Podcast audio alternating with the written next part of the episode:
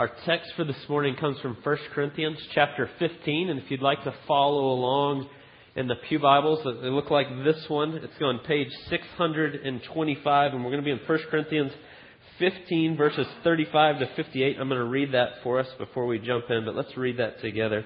So 1 Corinthians 15, starting in verse 35. But some will ask, How are the dead raised? With what kind of body do they come? You foolish person, what you sow does not come to life unless it dies. And what you sow is not the body that it is to be, but a bare kernel, perhaps of wheat or of some other grain. But God gives it a body as He has chosen, and to each kind of seed its own body. For not all flesh is the same, but there is one kind for humans, and another for animals, and another for birds, and another for fish. There are heavenly bodies and earthly bodies, but the glory of the heavenly is of one kind, and the glory of the earthly is another. There is one glory of the sun, and another glory of the moon, and another glory of the stars. For stars differ from star in glory. So is it with the resurrection of the dead. What is sown perishable, what is raised imperishable. What is sown in dishonor, it is raised in glory. It is sown in weakness, it is raised in power. It is sown a natural body, but it is raised a spiritual body. If there is a natural body, there is also a spiritual body. Thus it is written, the first man, Adam, became a living being. The last Adam became a life giving spirit. But it's not the spiritual that is first, but the natural and then the spiritual. The first man was from the earth, a man of dust. The second man is from heaven. As was the man of dust, so also are those who are of the dust, and is the man of heaven, so also are those who are of heaven. Just as we have been born the image of God of dust, we shall also bear the image of the man of heaven. I tell you this, brothers, flesh and blood cannot inherit the kingdom of God, nor does the perishable inherit the imperishable. Behold, I tell you a mystery. We shall not all sleep, but we shall all be changed. In a moment, in the twinkling of an eye at the last trumpet, for the trumpet will sound, and the dead will be raised imperishable, and we shall be changed. For this perishable body must put on the imperishable, and this mortal body must put on the put on immortality. When the perishable puts on the imperishable, and the moral the mortal puts on the immortal on immortality, then shall come to pass the saying that is written. Death is swallowed up in victory. O death, where is your victory? O death, where is your sting?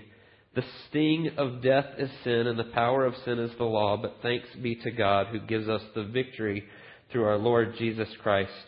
Therefore, my beloved, be steadfast, immovable, always abounding in the work of the Lord, knowing that in the Lord your labor is not in vain. Let's pray, and then we're going to look at that together. Lord, we thank you for your word. We thank you that it is living and active and that it, uh, it, it, convicts and it also encourages. And we pray this morning that you would do that, that you would show us where we need convicting and that you would encourage us where we need that as well. We pray this morning that your Spirit would move in this place, that you would illuminate our hearts and our minds. Uh, we just confess without your Spirit doing that, we are hopelessly lost. So we just invite you to come and, and to have your way in this place. We pray that you would empower this time and it would be for your glory. We pray all these things in Jesus' name. Amen. I don't know if you remember, but years ago, I, I, was trying to find the exact date. I don't know the exact date, but it was right around 1989, 1990. the Olympics decided to let professional athletes be uh, take part in the Olympic Games. And I remember being very excited about the time when the first Olympics, after they made that decision, came around. It was in 1992, and I was in high school. I was a huge basketball fan, and so what it meant is the NBA players got to play in the Olympics. And I was very excited because what they, what they dubbed it as is the dream team, the best basketball team ever put together, arguably still the best basketball team that ever was put together. Probably three or four of the best players ever on the same team. And, and then the rest of them weren't bad either. They were all really, really good. And so what happened though is they, they came and there was all this hype and all this. And if you know the story, they went into the Olympics and they beat everybody really bad and they, they won the gold medal. But before all that happened, I remember uh, I, I saw this just recently. There was a documentary on the Dream Team that I just watched a few months back, and that's probably why this was coming to mind. But uh, what happened is they had a, a press conference before the Olympics started. And I, and I remember it's kind of the crystallization of this whole hype and their, the, what came across with all of it is they were so sure they were going to win the gold medal. Nobody had any doubt because of how good this team was. And so one of the questions was asked was asked to Charles Barkley. And if you know anything about Charles Barkley, he doesn't mind speaking his mind and saying exactly what he thinks, and that's kind of what he's known for. And so they said, they asked Barkley, they said, uh, Charles, what do you think of Angola? That was the team they were playing first. And he said, uh, I don't know anything about Angola, but I can tell you this, they're in trouble. And, and then the next thing he said is, we're going to destroy them. And that's basically all he said. It was kind of a little bit arrogant a little bit, but you know, it's what we'd say is, is trash talking a little, and, and Charles Barkley was known for that. Well, the next day they played and the U.S. won 116 to 48. And so he kind of knew what he was talking about. They won by, by 68 points. And so you had the trash talk, but then they backed it up. And so you may say, well, what in the world does that have to do with 1 Corinthians 15 and, and all this? And, uh, and the reason I say it is, is, is I'm reading and you get to the end and what Paul says here and what he quotes here in verse 55. O death, where is your victory? O death, where is your sting? You get Paul trash talking death at the end of 1 Corinthians 15. And so we have this picture of all the way through, and this, this whole chapter we spent three weeks on now, this being the third, of this picture of the beauty of the resurrection and what it means for us and what the outcome of that is. And Paul's been building this argument, and he gets to the end and he basically talks trash to death. And he says, Oh, death, where is your victory and where is your sting? And you get this picture. And so he gets to the end, but we've got to understand the fullness of this chapter to get why he says that. Because when you hear that, if you just pull that verse out of context and you say that, you can say, well, isn't that a little bit premature, right? We're, we're talking trash to death, but at the same time, I would say every single person here has been touched at one way or another in your life and the death of a, a loved one or, or in some way that's come to bear on your life and, and people are still dying and there's still death in the world and this is still happening. And so you could say, well, that's a little bit premature for him to say that, especially in the world we live in and the things that we see each day and the way he says that. And so what you have here at the end of this chapter is Paul's really quoting what Chris read at the beginning from Isaiah chapter 25 about how God will bring all things to consummation and he will put an end to death finally and fully and completely. And so, what I want us to think about today with this, this topic and the resurrection and what we're looking at is kind of two ways of seeing this. One is there's a part of the resurrection that has already taken place, and it's already. Jesus is raised from the dead, and he's defeated sin and death, and yes, that's done. But then there's part that we'd say is not yet. And oftentimes we talk that way of where we are in the church and in, in history, the already and the not yet. And so what I want us to think about today is that, that picture of, of kind of both. The, the already and that Christ has won, but then the not yet that we're still in these physical bodies that are wearing down and are, are heading towards uh, physical death and they're, they're running out. And in, the, in our world, we see the same thing. We've talked about that a little bit uh, last week. And so I want us to think about those two together and how they go together. And so that's, that's kind of where we're heading today.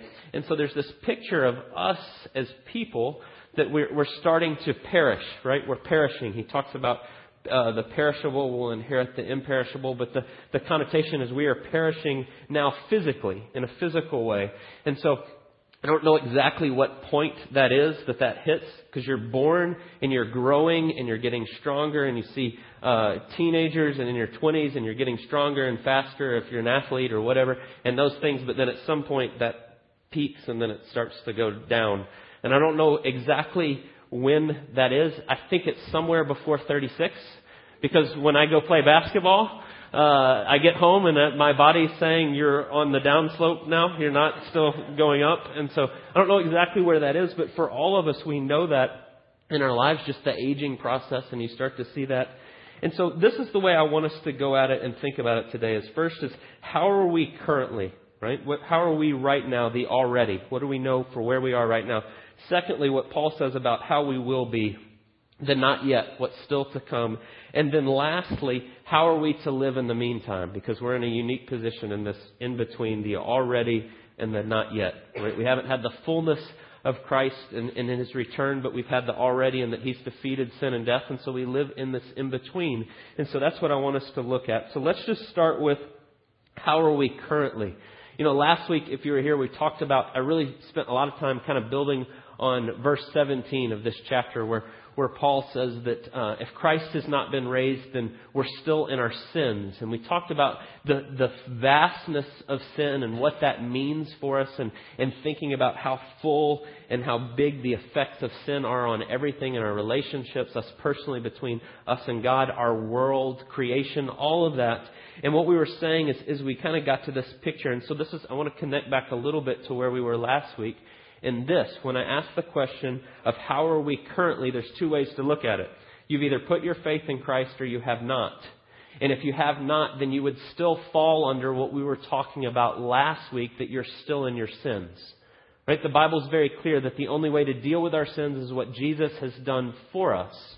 And so if we say, that you really think about it, you, you're, you're either for Jesus, you're either completely with him or you're not. There's really no in between. Either Jesus is God and he's who he says he is, or he's just a guy, and if you think he's just a guy, then you're calling him a liar and you're not really with him. And so I want us to think about it on both sides of this. So first, who are we currently if we haven't put our faith in Christ? And I'll take you right back to what we talked about last week. And that was Romans 8 verses 7 and 8. And it says this, For the mind that is set on the flesh is hostile to God, for it does not submit to God's law, and indeed it cannot. Those are in the flesh cannot please God. And so there's a picture that's very clear in Scripture of who are we currently, is if we are not putting our faith in Jesus, then we are hostile to God.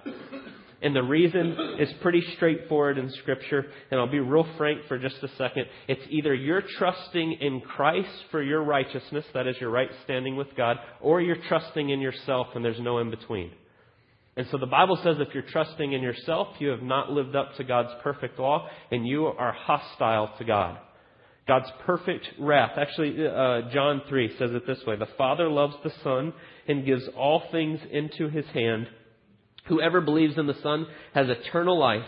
Whoever does not obey the Son shall not see life, but the wrath of God remains on him. Right? And so if we try to get our right standing before God by what we do, what the Bible teaches is God's wrath rests on us because we're not perfect. And God is. And that's what He requires. And so the only way to get around that is through what Jesus has done for us. That is the heart of the gospel. We say this every week. But the good news is this that if you confess with your mouth and believe in your heart that Jesus Christ is Lord, you are forgiven completely and totally, and that's what it takes. It's what Christ does. And so the first part is if we are not trusting in Christ, God's wrath remains on us, and that's where we are currently. That's, that's it. That's, that's the picture. But what about if you've put your faith in Christ? What is the picture that then comes right now? The already for those that are in Christ. And the picture is this that the moment you put your faith in Jesus, He takes your sin, He gives you His righteousness, and you are perfectly made clean and righteous in every way in God's sight. Positionally, with God, you are perfect. Right? In Isaiah, it talks about although you were uh, scarlet and, and red because of your sin, you've been made and washed clean, and you are white as snow. That picture that's there in Isaiah 1. The second you put your faith, He removes all of that and He gives it to you. And so when we talk about the already, because of what Christ has done, and this is where we were last week, the importance of the resurrection means that God has accepted Jesus' sacrifice, and so now you can walk straight into God completely clean, completely loved, completely forgiven because of what Jesus has done, and the proof is the resurrection. And so that's, that's the already of where we are. But then there's a part of us in our life when we put our faith in Christ and the Holy Spirit comes in. That's what it teaches in the Bible. You put your faith in Christ. God's very Spirit comes and lives inside of you and begins to do this work in you. Uh, First Peter talks about the imperishable seed is now in you. That the, the eternal has come and taken residence in your body and you're restored with God, but there's still this part that's the not yet. Right? Even though in the, we are seated in the heavenlies with Christ, and even though we are perfect in God's sight, there's a war that goes in on in us. Right? And, and even though we're forgiven, we're still in this fallen, sinful, broken world. We're still in these bodies that are perishing. Right? They're still winding down. There's still aches and pains, and our bodies are still struggling. Even though spiritually we're restored to God, we still got this battle going on. You see it so uh, clearly in Romans 7, the way Paul talks. And he says, he says this in Romans 7. He says, So I find it to be a law that when I, want to do right, evil lies close at hand. And so Paul says, even though I'm saved and even though I'm striving and seeking God, there's still this evil that's always right there. And it's, it's drawing, and he says, For I delight in the law of God in my inner being, but I see in my members another law waging war against the law of my mind and making me captive to the law of sin that dwells in my member and the members. And then he says, Wretched man that I am, who will deliver me from this body of death? Thanks be to God through Jesus Christ our Lord. Right? Who will deliver me from this battle that is ongoing? And even though I have the marks of the Creator in me, and even though I'm completely forgiven, I, there's still this struggle. There's still this flesh. There's still my old sinful ways. That's why you see all throughout Scripture the language that's used to encourage us and to tell us. For example, in, in 1 Peter 1, it says, Therefore, prepare your minds for action be sober minded, set your hope fully on the grace that will be brought to you at the revelation of Jesus Christ. And he says, as obedient children, do not be conformed to the passions of your former ignorance. Right? And so what he says is, yes, you are saved, and yes, you've been forgiven, and yes, God sees you completely and totally, but there's still these things that are pressing in on you and trying to pull you away. And he says, so, so prepare your mind for action. There's a war that's going on. There's the already, yes, you are forgiven, but there's this not yet part where there's still sin in the world. And there's still these things attacking and coming at you. You know, Peter will say just a little bit later in chapter 2, I urge you as sojourners and exiles to abstain from the passions of the flesh which wage war against your soul. And he says, don't give in to those things. You're a new creation and God's working in you and you don't go back to that.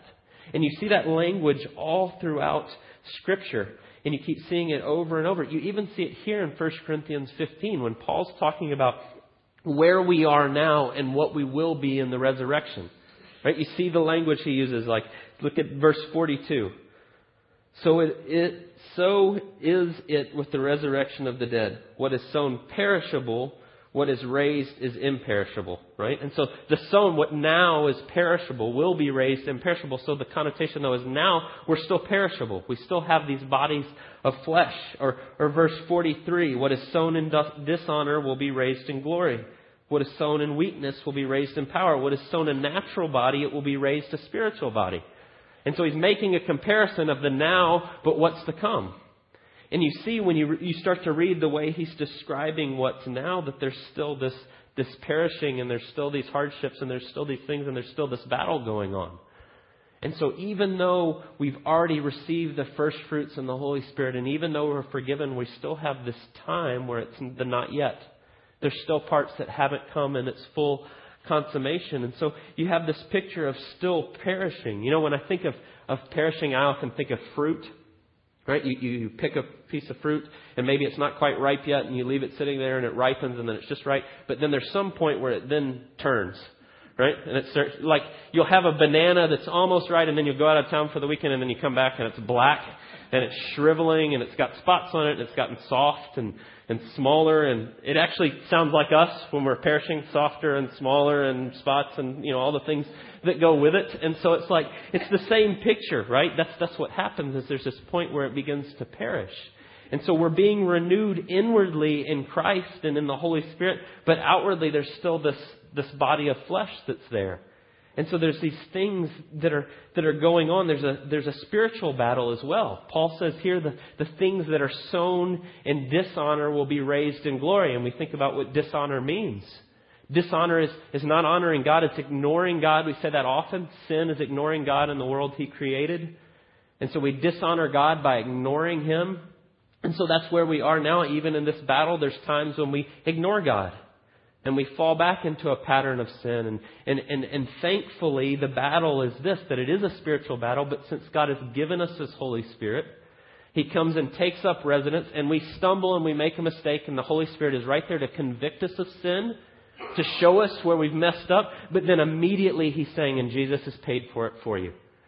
And so he's always graciously, mercifully working and telling us and showing us and working in that and convicting us and pointing us back. And so we still have struggles and we still have this body that's, that's wearing down and all the things we see in our world that go with it. And yet here's Paul saying, Oh death, where is your sting? Where is your victory? And he's talking trash to death and he's saying it. And, and when you just read the first part of this and you get the first part and then you hear Paul and his best Barkley talking trash to death and then you go, that doesn't seem to add up because there's so many things that are still going on. But then you have to read the rest about what is to come. The reason that Paul can talk the trash and he can say that and he can point back to Isaiah and he can bring these things together is because of this whole argument he's been making about what the resurrection means.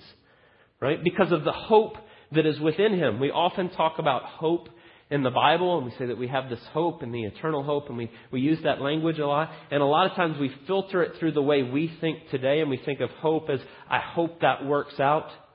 Right? That's not what the Bible means when it talks about hope. Hope is a confident expectation of what is to come.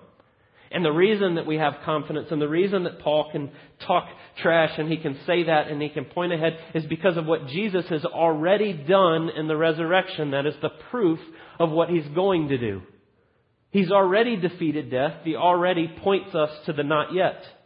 And it brings those two together. And so look at what he says in verses 51 or 50 to 52. I tell you this, brothers, flesh and blood cannot inherit the kingdom of God, nor does the perishable inherit the imperishable. But behold, I tell you a mystery. We shall not all sleep, but we shall all be changed. In a moment, in the twinkling of the eye, at the last trumpet, the trumpet will sound, and the dead will be raised imperishable, and we shall all be changed. For this perishable body must put on the imperishable, and this mortal body must put on immor- immortality. And so you have this picture that the inward reality that we're seated with Christ, that we've been forgiven, is going to become an external, outward reality in all ways. And what Paul's talking about is Jesus is coming back again, and when he does, this is what happens. And, and, the reason he can speak so confidently and be so excited about it and talk about it as it's already happened is in some ways it's already happened. Right? When Christ was raised from the dead, he showed us that he's defeated death and sin and he's proven it. And so this is a certainty because of the resurrection and we can have a, a, a true biblical hope in what is to come. And that's what Paul's talking about and pointing to. And so this beautiful passage is so wonderful because he starts to show us and kind of peel back what it's going to look like when this happens.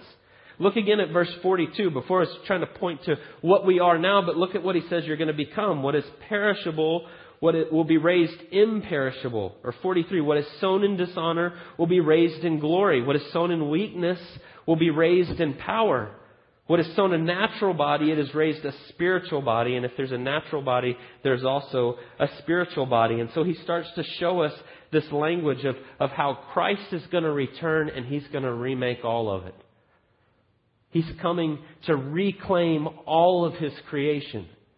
He's coming to take the already and make it a completely, uh, fully done. The consummation of all things. And he starts to show us what that looks like. Just think about the things he said here. Right? He's gonna, he's basically what God is talking about or what Paul's showing us through inspiring Paul's writing and showing us is that when Christ returns, he's going to remake all things. He's coming to reclaim his good creation in all ways. And when he does that, he says, You're going to need a new body to be able to fit into this new world, which is pretty exciting when you think about it.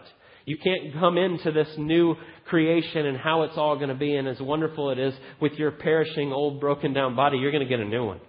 And so he starts to show us these things. And so what we're getting is, is the revealing of what Christ has already done fully in all things. Right? Paul will say it this way in Philippians 3. Our citizenship is in heaven, and from it we await a Savior, the Lord Jesus Christ, who will transform our lowly body to be like his glorious body by the power that enables him to subject all things to himself.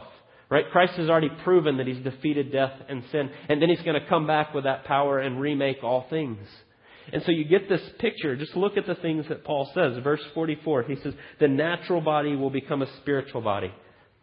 And what happens a lot of times is we miss fully what the scripture is talking about and the picture that is laid out throughout the Bible because our theology sometimes is based on Hollywood. Right? We think of somebody dying and the spirit floating off and the body's no more and that's the end of it and then we're going to float up into the sky and be in the clouds. Disembodied souls floating along. That's not what the Bible talks about.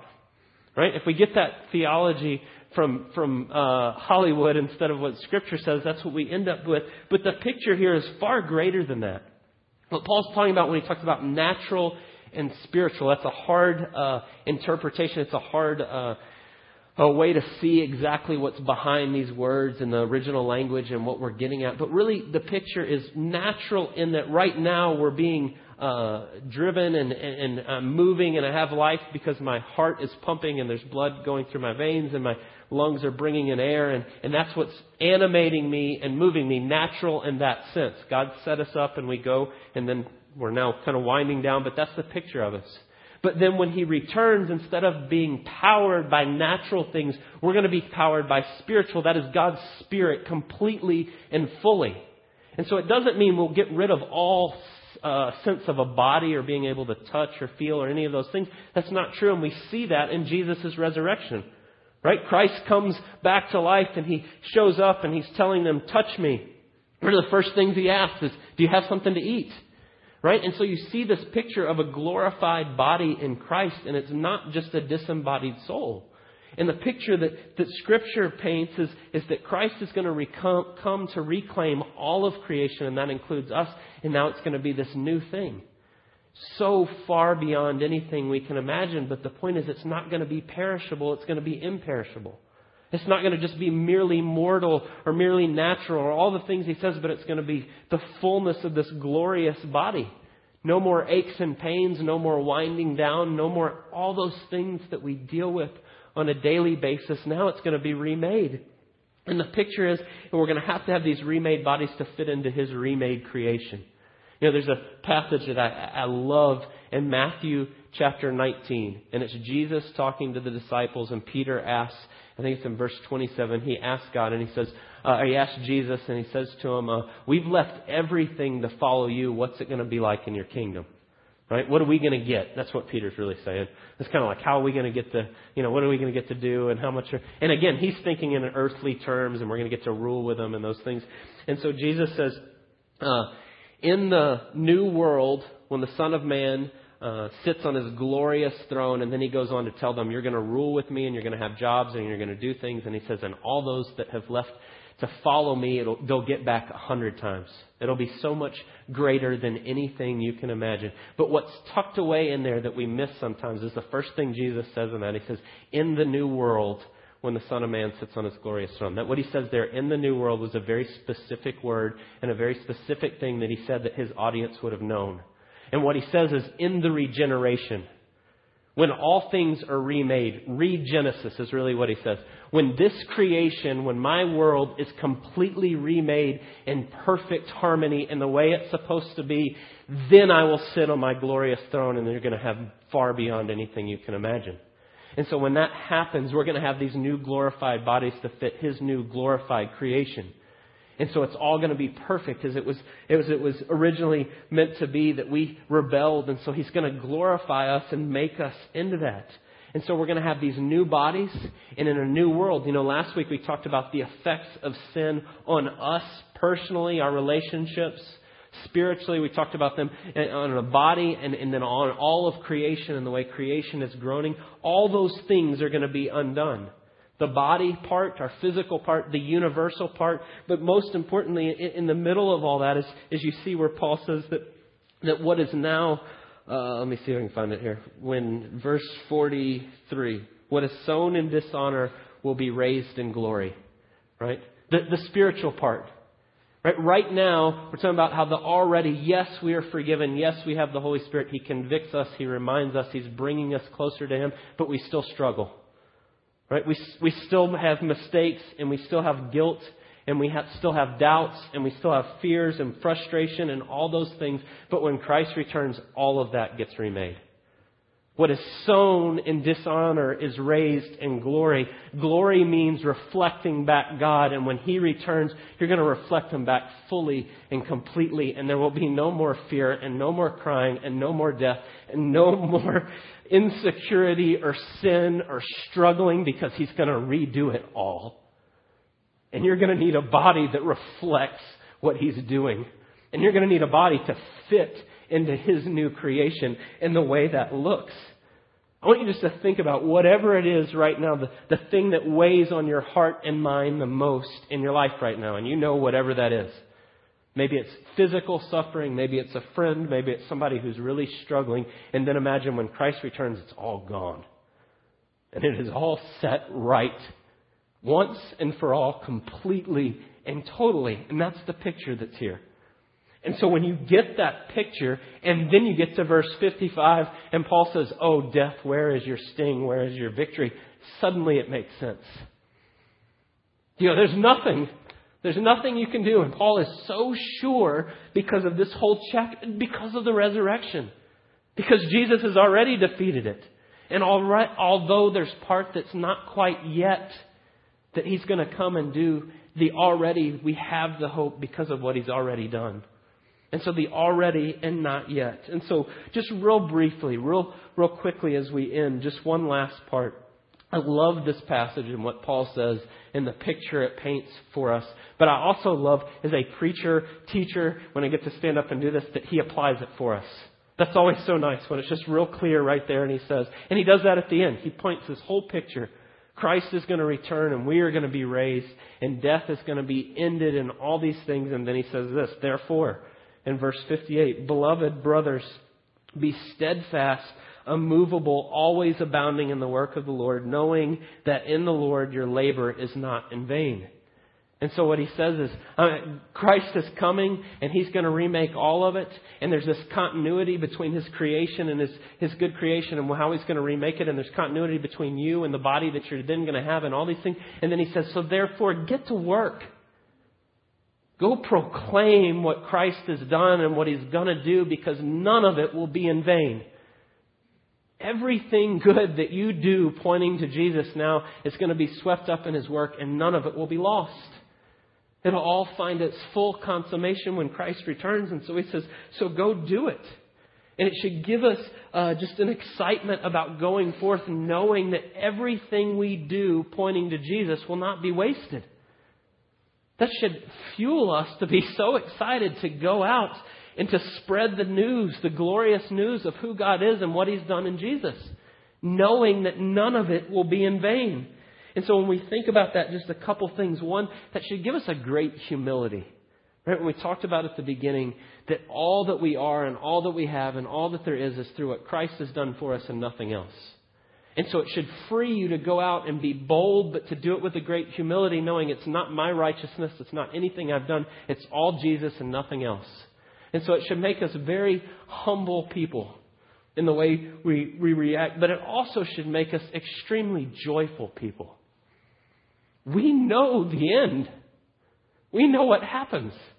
We know the full picture. And so, even in the hardest of times and in frustrations, and when we hit those lows and those highs, we know how it ends up. And we know because of the resurrection that Jesus has done it and He's completed it. And He says, I'm going to make all things new and all things perfect. And you don't have anything to worry about.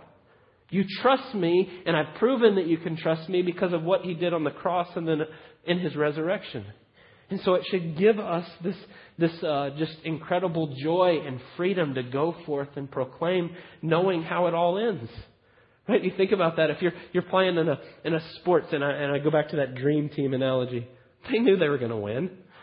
Right? That's why Charles Barkley went. I don't know who we're playing, but guess what? We're going to win. It's the same thing, right? It's the same thing times infinite, right? That God's already done it. He's already won, and so He says, "Go." Go tell and love people and be freed to do that because you know the end and what's to come. And so, just what a privilege we have that we live in this little bit of time when the already has happened and we've seen what Christ has done and we're, we're before for just a, a breath. James says, just a moment in time you have to live in this already, but not yet.